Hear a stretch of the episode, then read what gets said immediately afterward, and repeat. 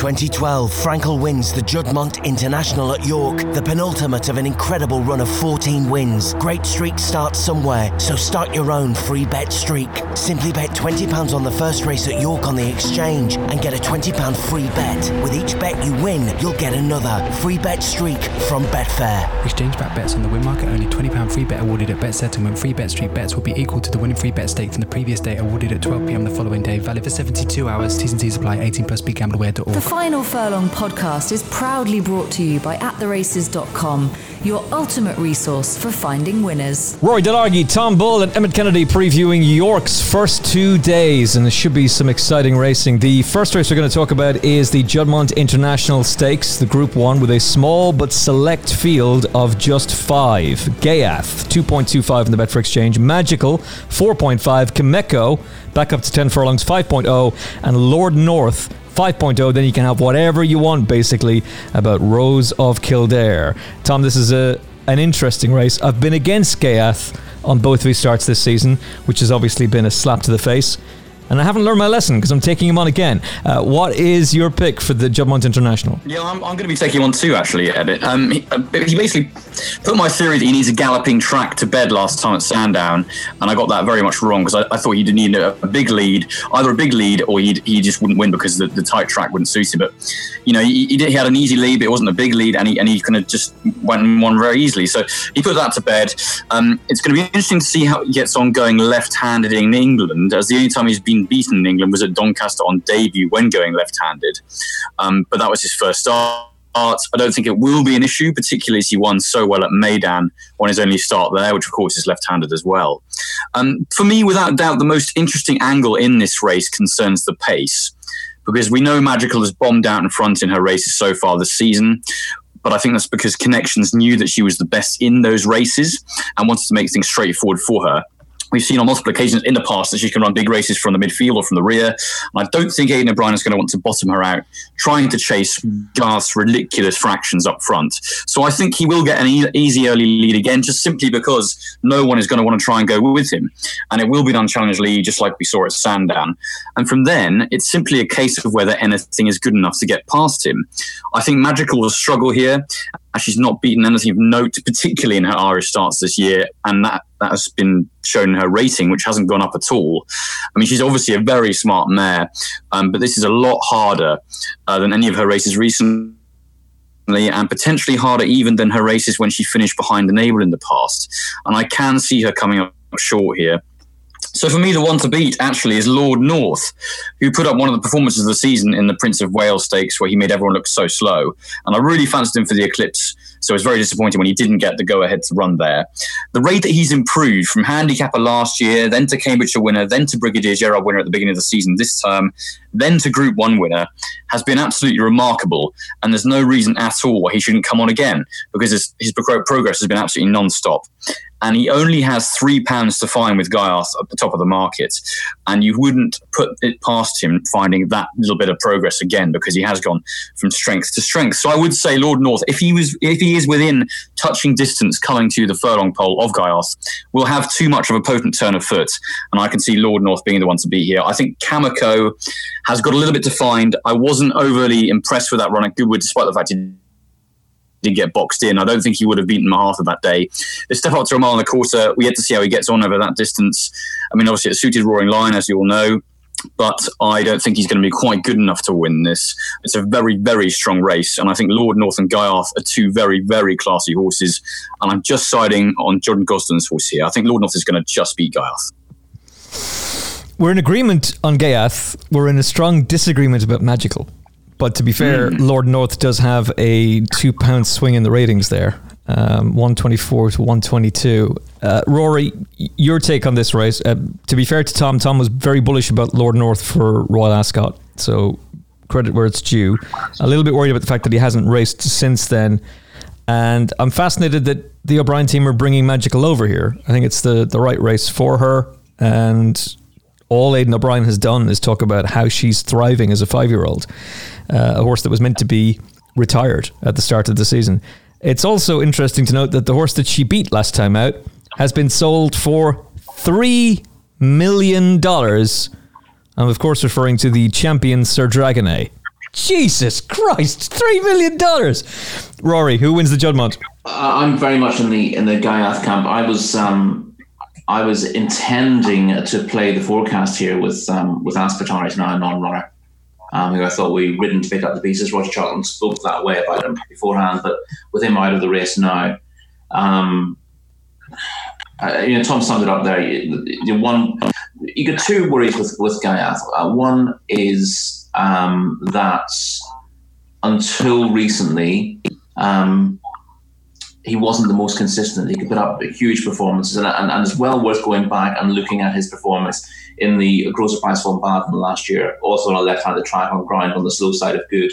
Uh, and he was devastating there, and that's when he really um, came to everyone's attention. But of course, he blew out badly in the arc on his, on his next start. Um, what Charlie Appleby said about him this year is, is last year, you know, his races were taking a lot out of him.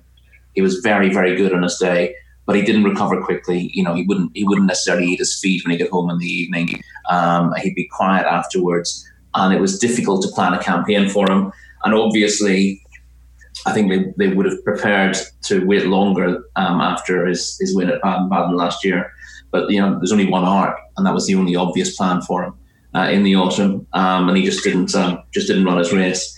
Um, this track would be absolutely fine for him. I mean, Baden Baden similar to York in terms of its its um, topography. Um, uh, you know, you can look at his, his runs this season in this country and go, oh, he seems best on the right-handed track. That's because you've been ignoring the international runs. Um, and he's been, he, you know, he, he was hugely impressive at Baden Baden last year, winning by 14 lengths in a Group One. Uh, and I know German Group Ones can be a little bit weak, um, but he was um, he was devastating that day, and he's been devastating in two runs this season here, and in, in slightly different conditions and over different trips. Now, the other issue with him is that um, he wants to he wants to dominate, and he can go hard, and that can um, uh, obviously have an effect on his rivals, but it can have an effect on him as well. He wasn't finishing as strong as he might have might have at Sandown, uh, all things considered. But you know, he, he was he was more damaging to his rivals that day, and then was and then slowed up in the last furlong. Um, but you know, he, he got the job done there. The one thing he could do, you know, he's always vulnerable because if you go slightly too fast on him, then even though he's the best horse in the race, he could be setting things up for a finisher.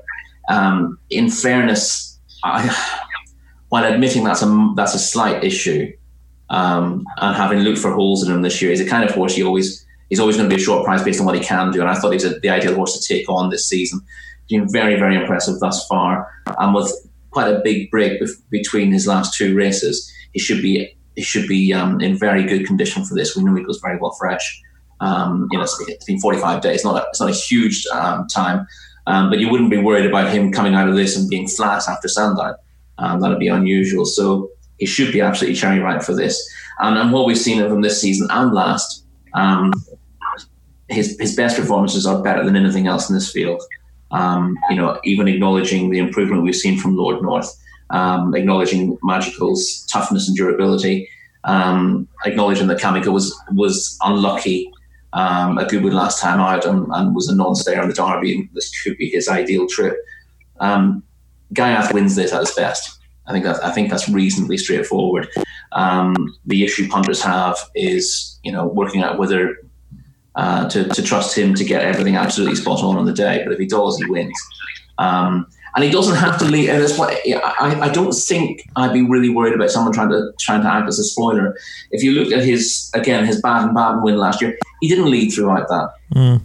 Um, you know, he, he settled just behind the lead in the first place. And indeed at Sandown, uh, when he's officially led throughout, he again took a lead in the early strides there. Um, and I don't think he led straight away at Newmarket either. So he doesn't need to he doesn't need to lead from flagfall. Um, and if something wants to go hard in front of him, he will sit behind until he's ready to take up the running. So that's a lot of front runners, you know, are entirely dependent on getting to the front straight away. And if they don't, um, then it's a disaster for them. But on several of his best efforts, he has not led in the early strides. Um, and it hasn't been a problem for him. And in a manner of speaking, having something else go hard in front could be a big benefit to him because you know it means he's not having to do that work himself, um, and he can regulate his tempo a little bit better by doing it. So I can't be against him at all. against. I can you know I can see a scenario where he could get beat. It's the same. We end up having a, a similar kind of discussion with with Battaash on a regular basis. He can get himself beaten on occasion because he can be too keen. and you know he's a four furlong horse, but he's so much better than his rivals that as long as he does everything right, then he should always win. Um, Ghaiyyath is obviously we're talking about a different trip and a different kind of horse here, um, but he is superior to his rivals um, with that slight kink. Um, but he'd need to be a fair degree of odds on for me not to want to back him. Earlier in the day, the Sky Bet Great Voltigeur Stakes, the Group 2, 245, is a recognised trial for the St. Leger and Mogul finds himself in here, the full brother to Japan. Winner last time out at Goodwood, 2.87 in the Betfair Exchange. Darain, 2 point, uh, 3.75. Roberto Escobar, who was really impressive for William Haggas last time out, at 8.0. And Highland Chief, 9.0. Uh, Tom, Mogul came good last time out. Is this his ideal trip? And uh, do you see him back in the winner's enclosure again?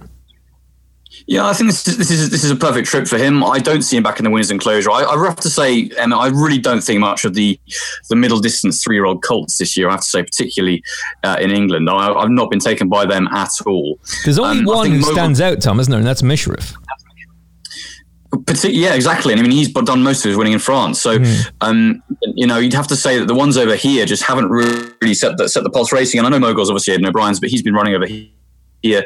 And even his win in uh, Goodwood last time didn't do much for me. I mean, he beat Highland Chief, who I don't think is really, really particularly exciting animal. I mean, he did well to win. It was nice to see him come back to, to somewhere near his best that we've seen him at. Um, but I think he's very much, you know, very much worthy of taking him on. He's, he's definitely not, you know, a certainty in this kind of race, particularly when you've got Darain and Roberto Escobar, both of whom are very exciting prospects, individuals in their own right, who could rank a fair bit higher than they have already. They've only had two starts each. I thought, will need to settle better than he did in Newmarket last time if he's to win this, particularly up two furlongs in trip, because he was pretty keen in the early stages that day. And I thought he did well to win, because at one stage I thought his race was over. He was on the outside of the field and he was pretty lit up. So even at one to six, I still thought he did well to win that. Um, However, I'm not I'm not so keen on him as I am on Roberto Escobar because I think this horse is very straightforward. Did extremely well at York last time to beat Matthew Flinders, who'd previously been a winner. And um, before that, he won by four lengths. He lost a shoe at the start, which didn't help things at all.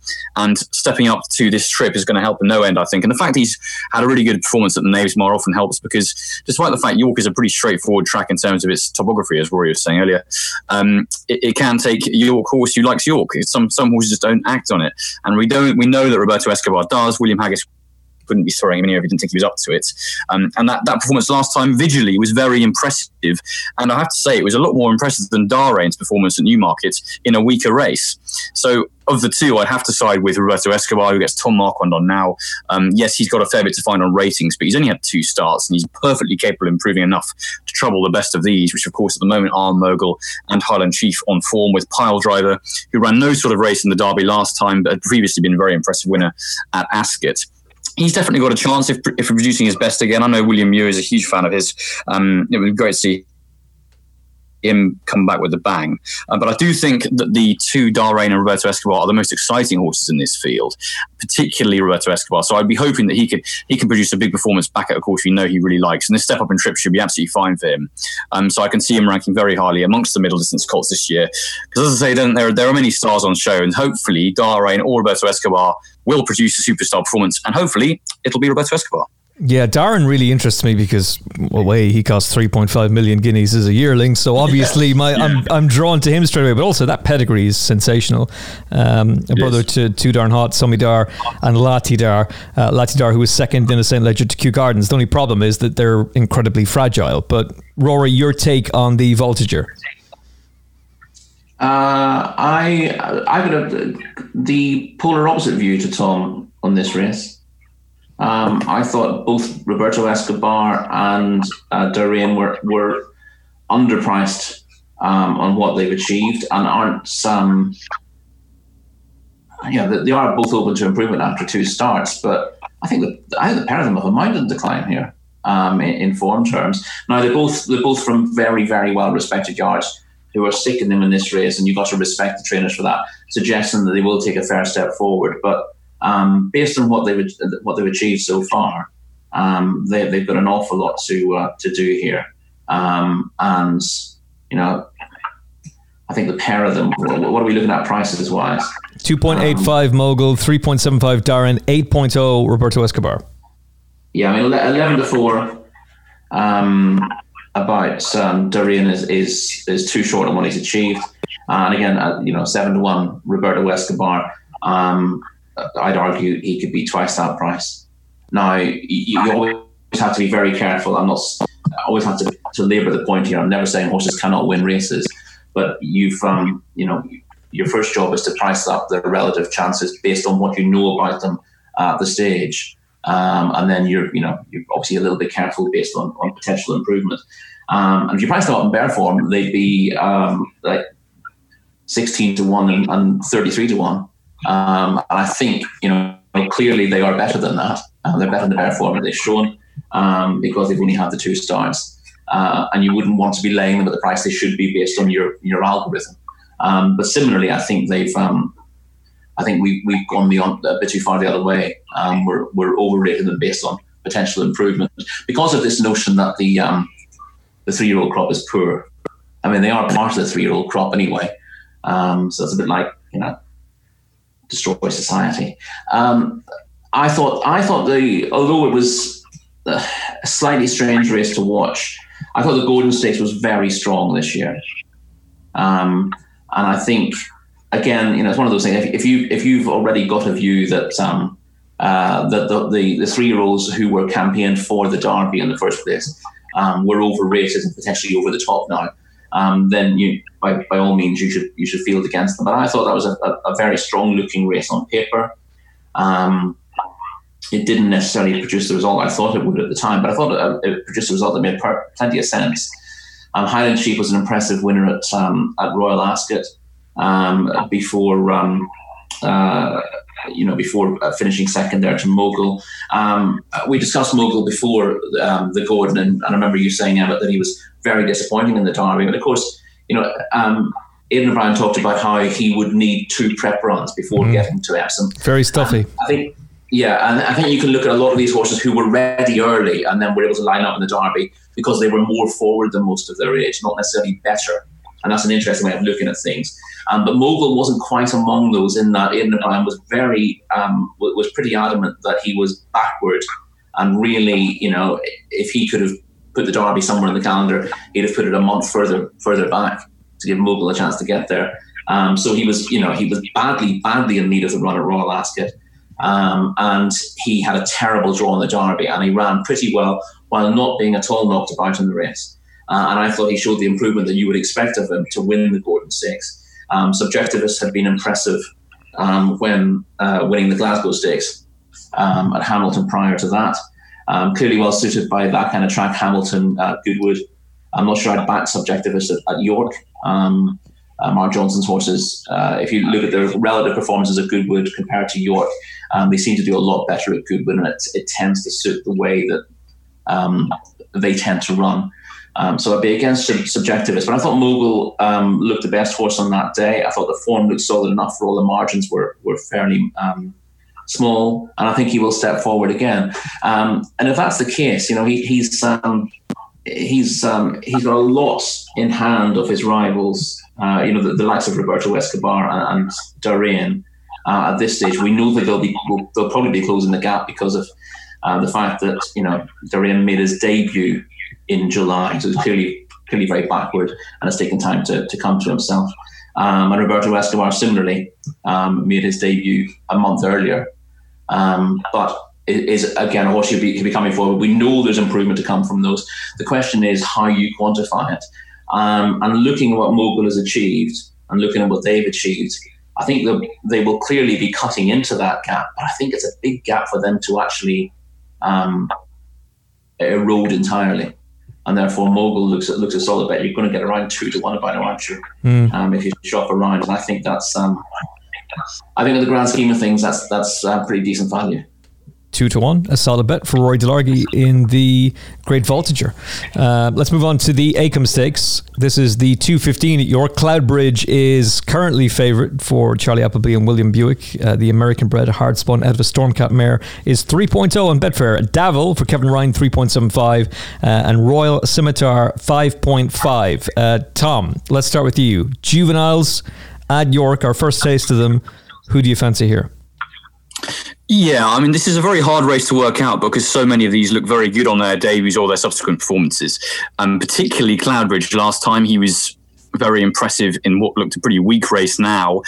The horse that he beat in second was also a Godolphin horse, Soft Whisper, who hung right across the track and kind of left the way clear for Cloudbridge. But Ryan always booked that day, very rare booking for Godolphin Blue, and they clearly thought he was going to win or at least go close. And he's obviously got a big chance, but at the, around about the two to one mark, he's taking on some very interesting horses. Among those is Darvel, who won really nicely at Ayr last time, beating a very impressive debut winner of Mark Johnston's called Tusa Rock. That was a really nice performance. He travelled into it very, very, very stylishly and quick and clear in the closing stages. Now we know how good Kevin Ryan is at the York meeting. He's had plenty of winners in the past, even in these colours uh, of um, uh, Sheikh Aid. And um, yeah, I just think of, of the ones who have raced so far, Darvel impressed me the most last time. Uh, he's got a rating of 85, which is a pretty good yardstick to aim for. Um, Tyson Rock, further down the bottom, also has been given a rating of 85, but Darvel definitely impressed me more than Tyson Rock did last time out. And with Kevin Ryan's good record at York, he'd be more interesting for me. Royal Scimitar uh, was impressive at Newbury on debut. Clive Cox's don't often win on debut. They're, they're quite, you know, inclined to come on for the run. So the fact that he could do it that day was was a good point to his his future. Gear Up and Praise of Shadows equally were very impressive. And Gear Up, I thought, did very well to win over this course and distance, considering uh, he didn't get a clear run. And he went on to win by a length and a half, beating a, sub- a previous winner, Henrik, with the pair clear. So I thought that was a really good performance as well. And Praise of Shadows, mean, you can give so many of these chances. Praise of Shadows at Chester last week made his debut, and he was taking on a couple of shorties in the market. He was around about the 8 to 1 mark, I think. Um, but he blew them away. He, he, knew his job really well for Marco Botti, who I know has had some really good two year olds this season. I don't think they've all been unleashed yet because he's got a really good juvenile team. Um, I know that for a fact. And this one looks one of his better ones. He beat Commonsensical, who'd shown some pretty nice form in defeat, coming second and third before that, and I thought that was a really good debut performance. It's always impressive when a horse who's never run before manages to handle the tight turns of Chester and win going away, which is exactly what Praise of Shadows is. I did, so he'd be interesting too. Um, it, it's it's you know of what of what they've shown so far, it's it's a it's a bit of a guessing game, but Darvel's had the benefit of two runs now, and the way that he quickened last time to beat a, a really quite impressive winner before that, it's just to me that he's got a big future, and that Kevin Ryan record at York, he'll do nicely for me around about the three to one mark. I'm with you. Really like Darvel, uh, not just because he cost an absolute fortune as a yearling, but just I did like his, his last performance, and I like the fact that he's got that experience as well. Royal Scimitar is the horse that Barry Orr put up. Of all the horses running at York this week, Royal Scimitar is the one that Barry put up, and there's been money today for the Don's horse. Uh, you can listen to Barry Orr and Chris Cook review the weekend's racing and the big stories on the Final Furlong podcast, available wherever you're listening to this right now. Uh, Rory Delargy, the Acomb. Uh, probably a no, a no bet race for me. The uh, I thought. In which case, let's move on to the 145, the Sky Bet and Symphony Group Handicap. Uh, Rory, you can take it away here because you've moved the market. You put up a horse in the Irish field, and that horse is now trading at 6.5 on the Betfair Exchange. But when you put this horse up, he was a double figure price. Yeah, listen, a reasonably obvious selection is race Jawwal um, who was, um, and if you're getting 6.5 on the machine, um, you must have a time machine because he's very tight at five as we speak. Um, so yeah, he's, he's, going to be a seven to two shot uh, for this contest, and given it's a 20 odd runner race at York, where the draw will come into come into things, um, that's not enormously appealing um, uh, compared to what the the ante-post price was. Um, he won very well at, at Ascot last time. A horse I've always liked with a uh, a proviso. Um, he's been in my tracker for, for quite a while.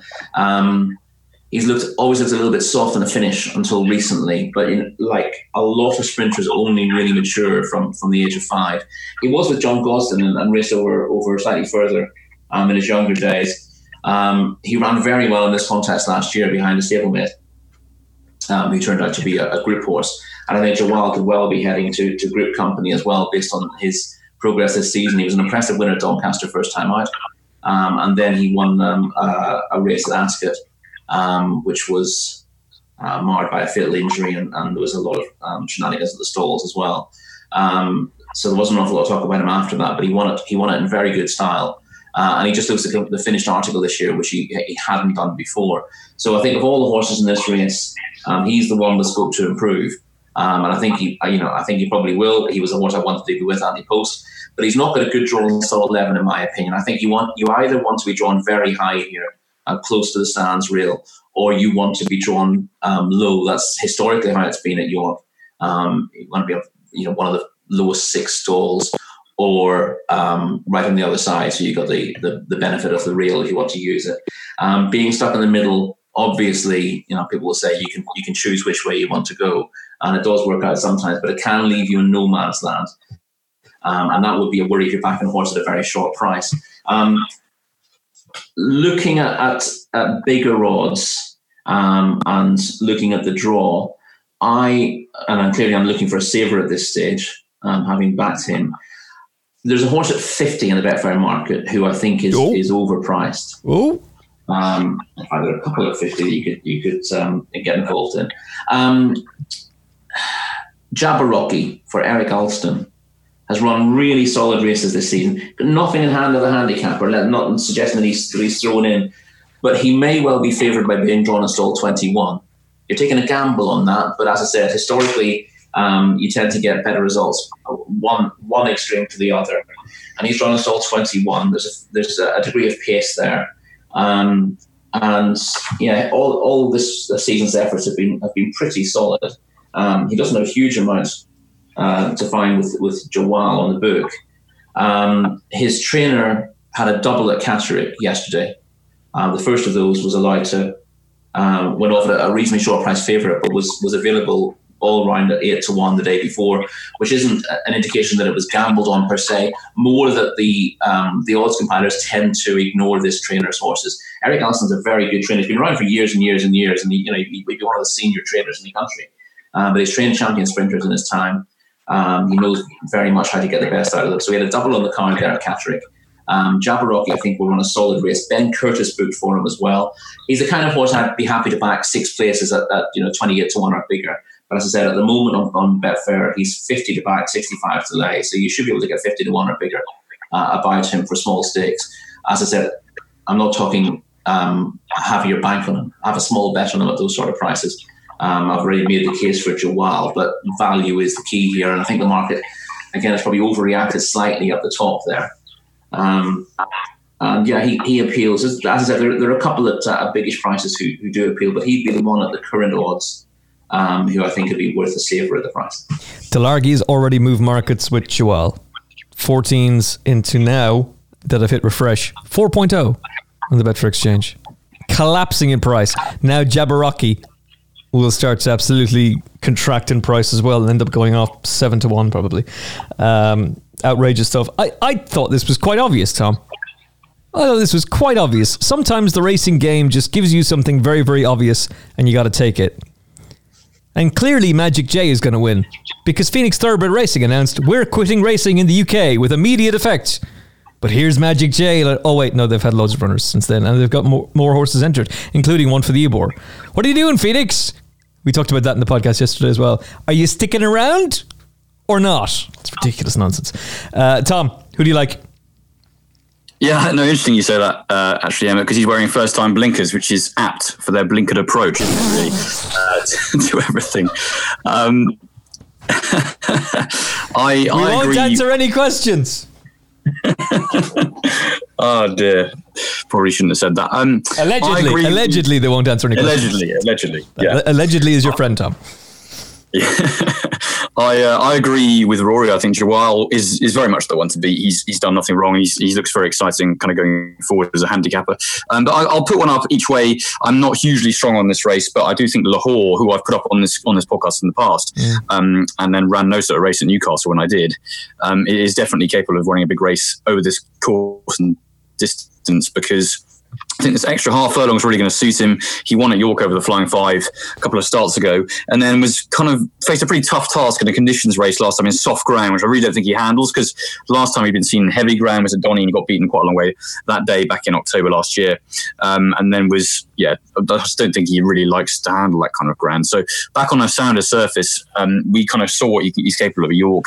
Two starts ago when he beat Acclaim the Nation, flying home, got up late in the day. He clearly stays this trip really well, and I think off just a three pound high mark, Lahore would be would be a nice selection. But as I say, I'm, I'm not hugely strong on the race. 15.0 for Lahore, who's coming out of stall five with Rowan Scott. Uh, the last race we'll talk about is the 345, the two mile handicap. Um, you can kick us off here, Tom. Who do you like? Yeah, um, yeah, it's, it's, a very competitive little race. This one, isn't it? I, I, I when the um, declarations were made, I was quite a big fan of solo saxophone for uh, for Ben Haslam. But having looked at it harder and for longer and longer, I, I do think possibly a ten pound high mark for his win at York a couple of starts ago might just be a little bit too much to handle. And one that I do really like is our old friend Four Leaf Clover, Tom Clover, um, Monsieur Lambrays, who won very, very nicely up to two miles at York last time out, when last seen a few weeks ago, beating Red Royalist. But it was quite notable the way he came through the field that day. Um, I thought he wasn't going to win. Then he suddenly found a powerful kick coming towards the end of the race, and he'd already won a race before that. He's obviously really progressive. F- uh, sorry, four of his last six starts have resulted in victories, and um, the step up two miles, I think possibly was a little experiment from Tom Clover because I think he possibly thought he might be too harshly handicapped over slightly less far. And now that he knows that he stays this far, well, the world is his oyster. So I think Monsieur Lambrays off just a eight pound higher mark. I say just an eight pound higher mark, but it is a big thing for him that he gets two miles. This might not be uh, the ceiling of his ability just yet, and I can see Monsieur Lambrays and Jack Mitchell going really, really close here. Um, it's a race that I really like. I've always really liked this race, and um, hopefully he can he can kind of continue my decent run it. And uh, yeah, he'd be my pick in that. Tom, four leaf clover, clover to get the job done for us. Rory, um, I I thought make my day had blindingly obvious claims. Um, most of these, I was. I know the going is is given as good all around. Um, just wonder if there might be just a little bit more dig in it than that, and that would be a slight concern for Michel Lambres, who's obviously produced his, his best effort on on good firm ground here. Um, but he's obviously interesting enough. But make my day again. If it was a little bit softer, you'd be even more confident. But he showed um, he showed improved form with each of his starts um, today. Unusual for anyone to move a horse away from John Gosden, though. Mm. Um, but that's what um, that's what the American owners of, of Make My Day uh, did. I made his debut for Ralph Beckett um, at the course over a mile and a half uh, and won very well um, from prejudice. Um, that was in similar ground. That was in good ground. All his runs for John Gosden were on, on good to softer, softer. Uh, so he clearly doesn't want the ground too quick. Um, but that that looks decent form to me. Uh, there, were, you know, there were some reliable horses in behind that day. Um, and Make My Day also gave the impression that he would um, he would stay at least a mile and three quarters um, and probably two miles. And he gets the opportunity to prove that here. So I, it was one of those races that often you, you go around in circles for a while, but he was the first horse I looked at. I mean, obviously, Just Hubert did me a favour um, last time out, um, but I'd not be um, I'd not be rushing to back to back him over a shorter trip um, off a, uh, four point higher mark here.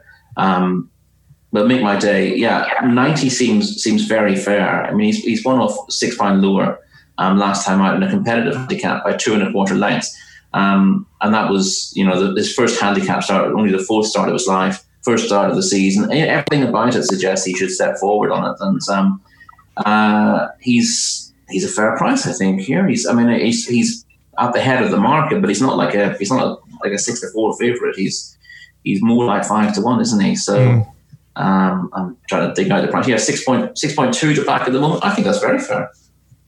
Um, you know, we, we, automatically try to get away from short price favourites, but if the favourites are going to be are going to be that price in the first place, sometimes when you put up a, a 10 or 12 to one shot, you end up with a 7 to 2 SP anyway. So um, I, I, think he's a I think he's a very solid favourite on what he's on what we saw from last time, uh, and the prospects of him improving again seem pretty bright. I like it, Rory. That's our look at day one of York on the Wednesday. We will look at Thursday and day two next. 2012, Frankel wins the Juddmonte International at York, the penultimate of an incredible run of 14 wins. Great streak starts somewhere, so start your own free bet streak. Simply bet £20 on the first race at York on the exchange and get a £20 free bet. With each bet you win, you'll get another free bet streak from Betfair. Exchange back bets on the win market only £20 free bet awarded at bet settlement. Free bet streak bets will be equal to the winning free bet stake from the previous day awarded at 12pm the following day. Valid for 72 hours. T's and C's apply. 18 plus begambleaware.org. And day two kicks us off with the Darley Yorkshire Oaks, where Love is a very, very short priced favourite for Aidan O'Brien and Ryan Moore. Tom, is there anything that can stop her here? She'll reoppose with Frank, Frankly Darling, but really, this should be a win on the way to the Arc. Uh, yes, it should be a win on the way to the Arc. I think she'll be very hard to beat. It's an interesting race, though, that is for sure. It's not a one way traffic, in my opinion, because there are some exciting fillies in there up against her. Most particularly, I really like One Voice. I thought she was. I really liked her before the Nassau, and I was disappointed she couldn't win that actually because she kind of got boxed in a little bit. And I'm not sure whether she would have beaten Fancy Blue, but she would have got mighty even closer than she did.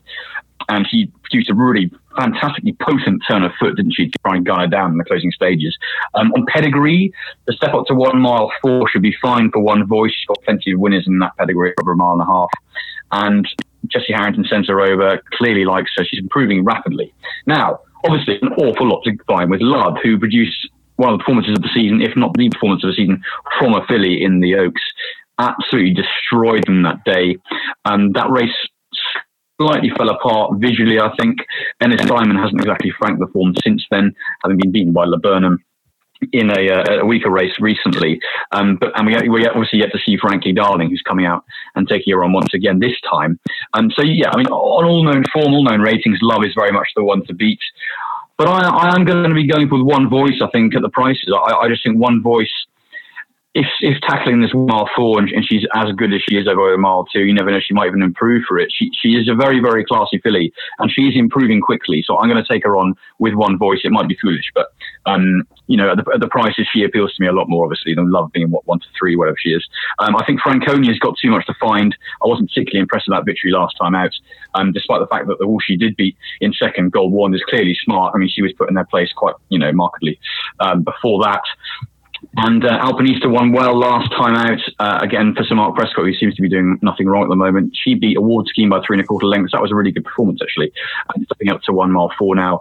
Uh, it's definitely the world is her oyster, but this is probably going to come a little bit too much too soon. And Manuela de Vega's got to give a huge amount of weight away, which basically whatsoever on ratings. And so, so you can't really go with her. So I think it is between the, the two Irish raiders, Love and One Voice. Um, you know, if Love produces her performance that she did at Epsom last time, she'll obviously be mighty hard to beat. But this is a very different track. There's no undulations.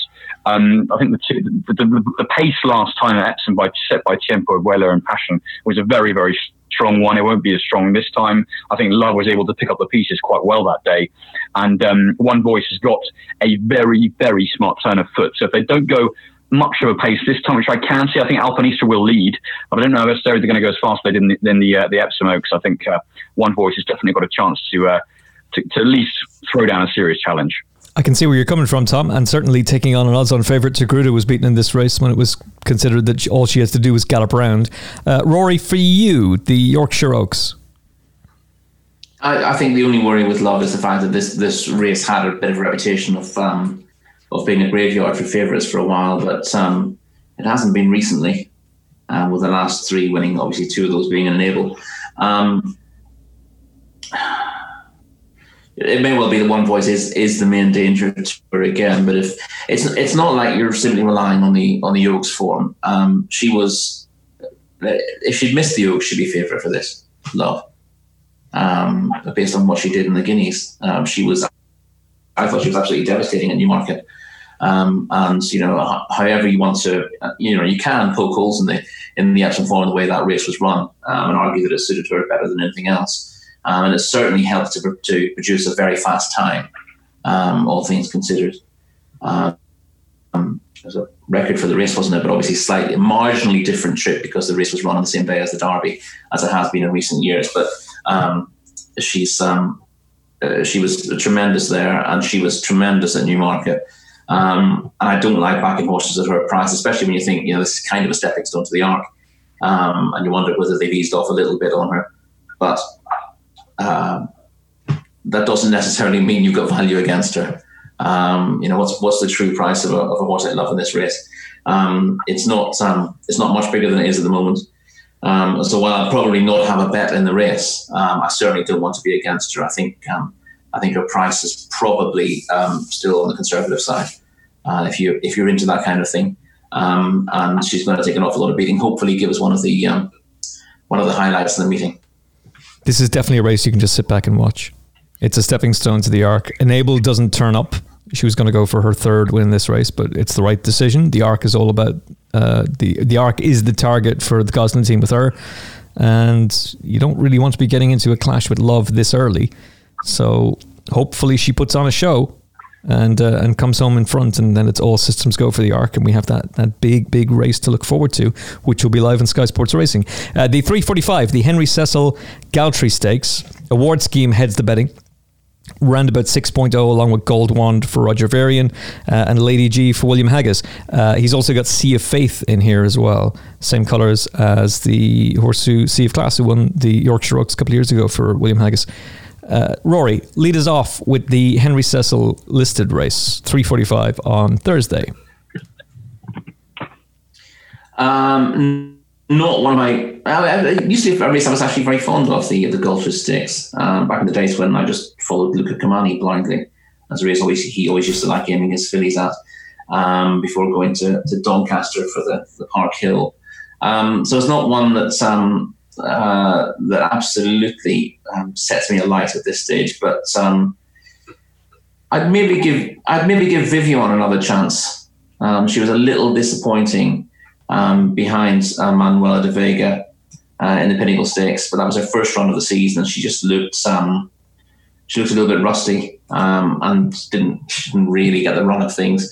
You wouldn't greatly fancy her um, on that form, but um, Fanny Logan, who was the beaten favourite that day, came out and, and smashed the um, the, uh, the older colts um, in the Hardwicke Stakes next time out.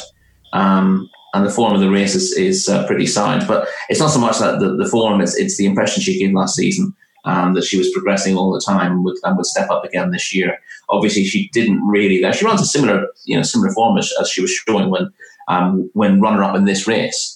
Um, obviously, she's got more weight to shoulder this time around. Uh, she's only had the one run since, but it's interesting that Sir Michael has brought her back for for the Cultures for another go. Um, and although she has a little bit to find with the likes of award scheme and um, Sea of Faith, um, I wouldn't be at all surprised to see her belatedly take that step up. And again, um, the start yard in, in very very good form at the moment. So I would I would favour her, but again, it wouldn't be. Um, it's unlikely that on the day she'll be my nap. Put it that way. Mm, fair enough. The, the, old duo of Ryan Moore and Sir Michael Stoute with Vivionn for Cheveley Park. Uh, Tom, for you, the answer to the 345 is. Yeah, I like Lady G uh, for William Haggas and Tom Marquand. She she gets loads of weight here from some of the older horses, and the way that she finished second last time, having improved so much from that third at Yarmouth beforehand, to finish second behind Cabaletta, who then ran a pretty decent race behind Enbihaar, Glorious Goodwood in the Lillie Langtry.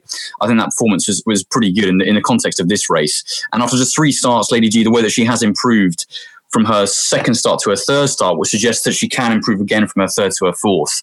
And um, she must be one of the highest rated maiden fillies in the country, I would have thought, around about 101.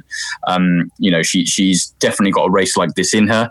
She's only one pound below the top races in this race, and I think there's going to be loads more from her this season.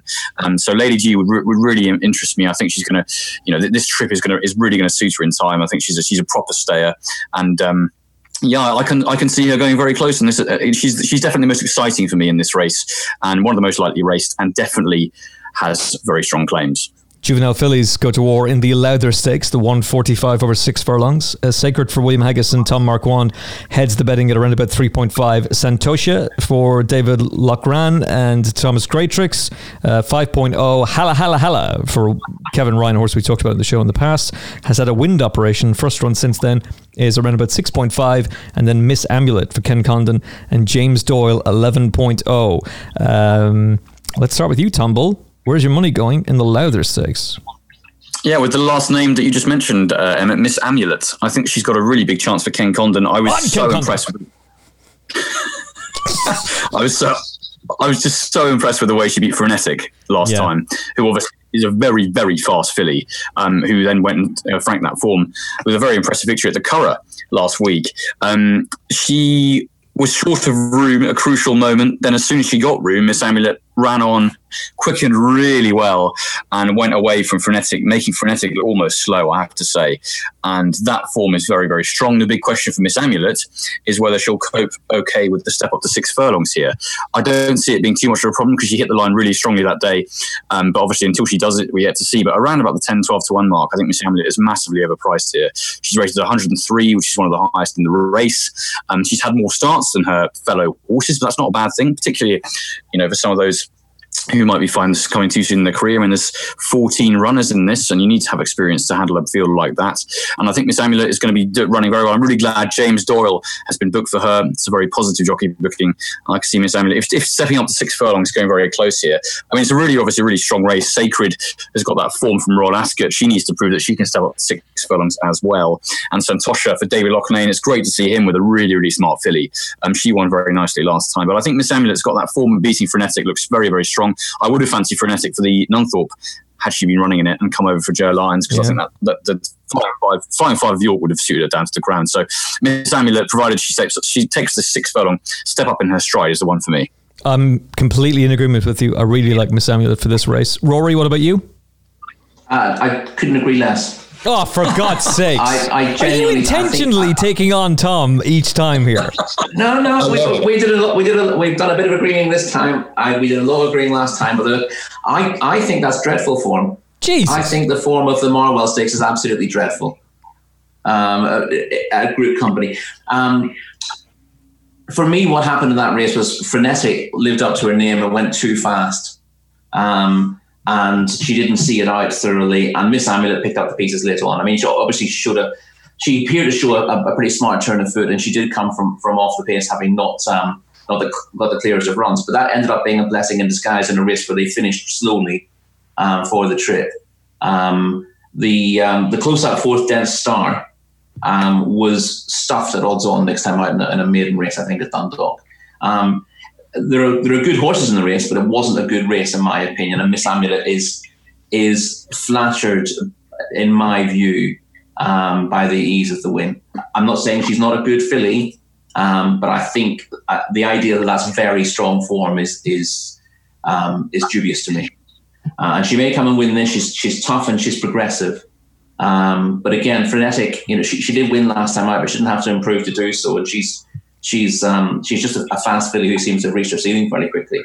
Um, so I'm um, I, I'm I'm against that. Um, I don't think she's a, I don't think she's a dreadful price in this. I just think you know when you look at it through when you take the view that I do about the, the strength of um, um, of the Marwell Stakes, I think her price here makes sense.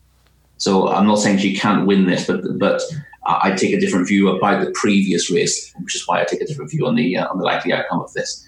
Uh, which is that um, I think Sacred um, will prove different class to these, assuming she's not on the wrong side of the track. She's on a, drawn a stall 12 uh, in a biggish field, and that, that could see her away from the uh, the main pace.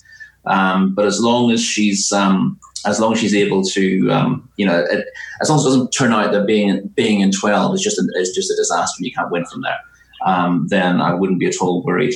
I think she's a fair price.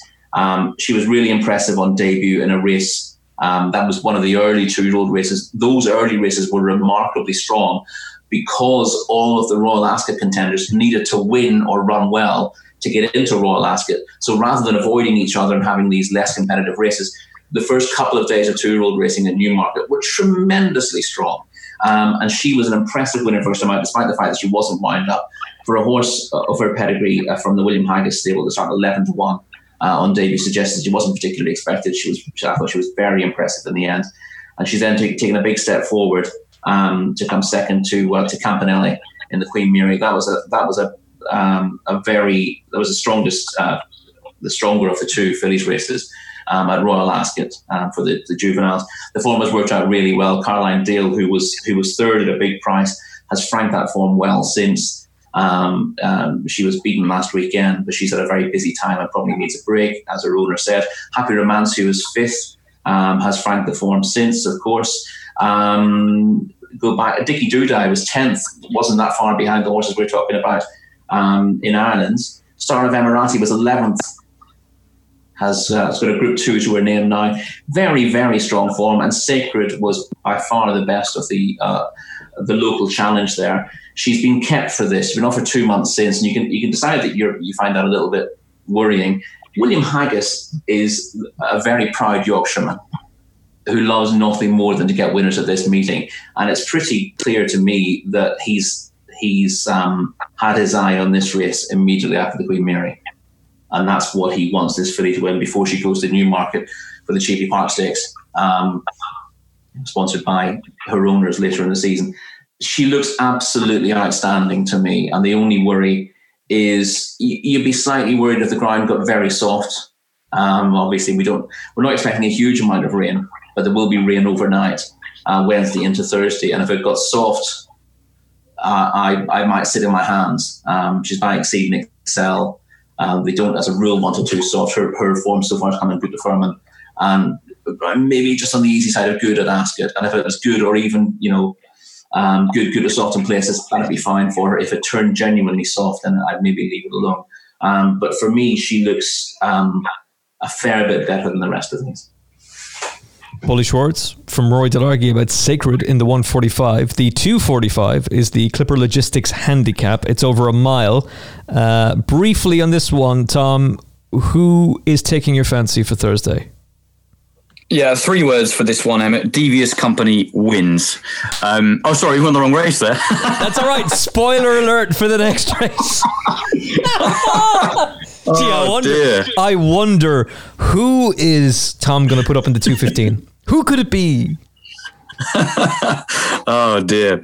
Um, yeah, look, the Clipper Logistics handicap very, very, very competitive. Um, I like Uzo. I thought his run at Ascot last time it was better than the bare form would suggest. And on his second before that, where he finished well clear of the third at Newmarket, I thought he was a kind of winner in waiting. But the one I do like more than that is documenting uh, for Cieren Fallon in the saddle, who won really nicely at York last time out. Um, over seven, this is a, obviously a, a big step up, and he's gone up a lot in the weight. But I like the way he won that day. He's always tempted me as being a, uh possible stakes performer in the making when he gets older. So documenting would be one for me, but it's very competitive and he's not particularly strong selection. Um, it'd be very interesting to see how top rank gets on. He's won all four of his starts so far and clearly has the world at his feet for James Tate. But at the prices, I- I'm a fan of documenting with with Cieren Fallon taking off that handy three pounds. Okay, uh, documenting. I have a feeling you're going to have a strong selection for the next race, though. Rory, uh, the 245? Um, again, I put one up in the field for this, um, which is the blindingly obvious prompting, uh, who won the um, uh, won the Golden Mile at Goodwood. He won um, his previous race um, at York. Again, might uh, might be worried if the ground came up soft. His his wins this season have come good to firm. Um, and most of the family want top of the ground. So if it turned if it turns soft, that would be a concern for him. Um, but I, I've got no doubt that he's capable of winning off his current mark. I know he was racing off 73 earlier in the season, but um, he's just he comes from a family that's um, the fillies tend to come to hand very early, and the and the, uh, the colts tend to be a little bit slower um, in in reaching maturity. Um, and he's he's one of those. He's really blossomed since uh, David O'Meara got him. He's won all three starts for the yard. He's won with tons in hand every time. And the interesting thing about his last run, um, I thought I thought he won that really easily. The Golden Mile. Obviously, he was he was a hot favourite, three to one on the day because he just sneaked into the bottom of the handicap. And horses like him don't tend to get into races like that. So he was getting chunks of weight all around. But it was interesting that a number of people I know thought Urban Icon was a desperately unlucky loser, and I can't really have that. Um, in that, you know, Urban Icon came from a, from a, a, um, a difficult position. He had to wait for his gap, and then he sort of weaved his way through the field. I, I thought it was really eye catching. You couldn't help but be, be drawn to, to Urban Icon's run through the field. But in, in, in spending your time watching him, you weren't watching prompting. You also had to wait for his gap. Obviously, he was, he was drawn in stall two, so he had a good draw, but he had to sit behind the leaders, waiting for the gap to appear before Harry Bentley asked him a question. When he did get out and Harry asked him, he was he very quickly put the race to the bed and he just idled in front. Um, and won by a length and a half. I thought he, you know, he gave the impression there that there was more to come. He's up to 95. But again, you know, for a horse to win the Golden Mile, um, and also win a hugely competitive handicap here on his previous at the previous meeting, and still to be getting in towards the bottom with the weights, it's still nine he has in this. You know, when he's very much at home in this grade, I don't think the handicapper stopped him at all. As I said, maybe don't back him at the moment. Um, depending on what the grind is like. Um, but he was an obvious one. So I've got to mention him because I put him up in the in the, the field. No idea what the grind was going to be, but I still think he's ahead of his mark. Um, aside from him, I would definitely give Light and Dark um, a second look. He's been off the track for a year. Um, for me, Saeed bin Suroor is probably at his best, bringing older horses back from long absences. Um, that tends to be when you get the best of the of the Godolphin horses trained by Saeed. Um, they don't always hit the mark early on, um, but he showed very good form early last season, uh, winning on his handicap debut at um, uh, at Newmarket, and he went up a lot in the weights after that. His next run was uh, in a competitive handicap at Goodwood, where he was disappointing. Similarly on his next start, but he's just the type that Godolphin give a long break to, bring them back, and they suddenly re- refine their form. Um, his mark is fair on what he achieved at, at Newmarket. He's probably a, a decent price for this. Um, he's got a good draw as well, still four. I think you want to be drawn um, on the low side here. The one thing you can do in the round course at York, if you're drawn very high, you've got the you've got the possibility of, of um, keeping out of trouble and manoeuvring yourself around the outside of the field. Whereas if you're in the middle, you tend to get more of the trouble. Um, but there is a, a, positive bias towards those drawn fairly low here. Uh, Light Dark's drawn four, and Prompting is drawn five. Um, you could argue that, that softish ground would be a potential negative for both of them, but if it's good, it would be fine. Um, and that would be my shortlist for the contest. 22.0 about light and dark for Godolphin. Uh, the last race we're talking about on this episode is the 215 at York. Tom, I have a feeling you're going to really fancy a horse here. yeah, I mean, Devious Company wins. I mean, I'm going to say it again because he does win. Um, it would be a massive, massive shock if he didn't win this. It's, it's the kind of race where, you know, you've got a very highly rated horse, you own a highly rated horse, throw him in a race like this because it's got so much money to the winner. And provided that Devious Company runs to anywhere near his rating, he's a stone clear of anything else in this race, then he just wins. Because that performance last time, two lengths to, two lengths second to Battleground, is very, very strong form in the context of this race. It's the strongest form in the race by quite some margin, as is the second to Master of the Seas. Before that, we saw St. Lawrence come out and win at the weekend. He was fourth in that race. The form has worked out really well and Master of the Seas could be anything. He only finished three lengths behind him, two lengths behind Battleground. That form is well away by far the best form in this race. So he should win this and should win it well. I know it's a big field, but so many of these don't count. And more often than not, in this kind of contest, you want to side with the horses who have been there, done it, and got the rating on the board. And he is exactly that. He's got plenty of speed. Um, dropping back to six furlongs isn't going to be no problem for him at all. And he'll be finishing really strongly at the line. So Devious Company is got to have a massive chance in this race. Happy Romance won really well last time out, beating Jojo Rabbit, who's unfortunately not really gone on Frank the Form. Yes, she won after that, but um, performance in the nursery at the weekend was pretty abysmal. Um, however, Happy Romance has to have a chance, um, but you know has a huge amount of final ratings with the favourites. Um, Tinocchio likewise has got a mountain to climb um, finished four, like four and a half lengths behind Happy Romance. It's possible he can turn the tables, but unlikely. Un- Uncle Jumbo um, has got a lot to make up, but Kevin Ryan is so good at York, he'd have to have a chance. He beat significantly on debut, 18 to 1, so it's clearly unfancied that day. Has Ryan Moore in the saddle this time, will be much more fancied now. Um, the one I think will probably finish second, um, if you can say that in a race of this nature, is Line of Departure, who beat Ataza in a pretty hot nursery at Ascot last time. There were plenty of previous winners in that race, but he won well. He travelled into the race really nicely. And although he's had five starts, he seems to be improving with every single one. Um, and Roger Varian has done very well with him because I think at one stage he looked pretty he looked pretty mediocre in terms of ability. But since finishing second to Royal Scimitar, he's then gone on to finish first in the Yarmouth um, handicap and then that really good nursery at Ascot last time where Ataza had previously won as well. So that form looks very strong. Um, he has a bit to final ratings with the likes of Happy Romance, but I mean, Devious Company Emma is going to win this race if he runs to his best form, and there's no reason to why he shouldn't. And to be honest with you, he should win this race even if running slightly below form because he, he is he is the best horse in this race. And if if only horse racing was that easy, but in this case, hopefully it will be. He's got form with two of my favourite juveniles of the season, Master of the Season, Battleground. Devious company. Fill up the wheelbarrow. Get as much as you can on. Also, what I should say as well is that um, obviously all this talk of ratings, but I mean he's, he's got he hasn't got to give any weight away. He's carrying apart from to the um, down the bottom, but only, only one horse is carrying eight stone nine. Every every horse, every other horse is carrying nine stone. So Devious Company is so ridiculously well in. He has to win. Rory, all I want to hear from you is a line saying Devious Company wins backing up Tom.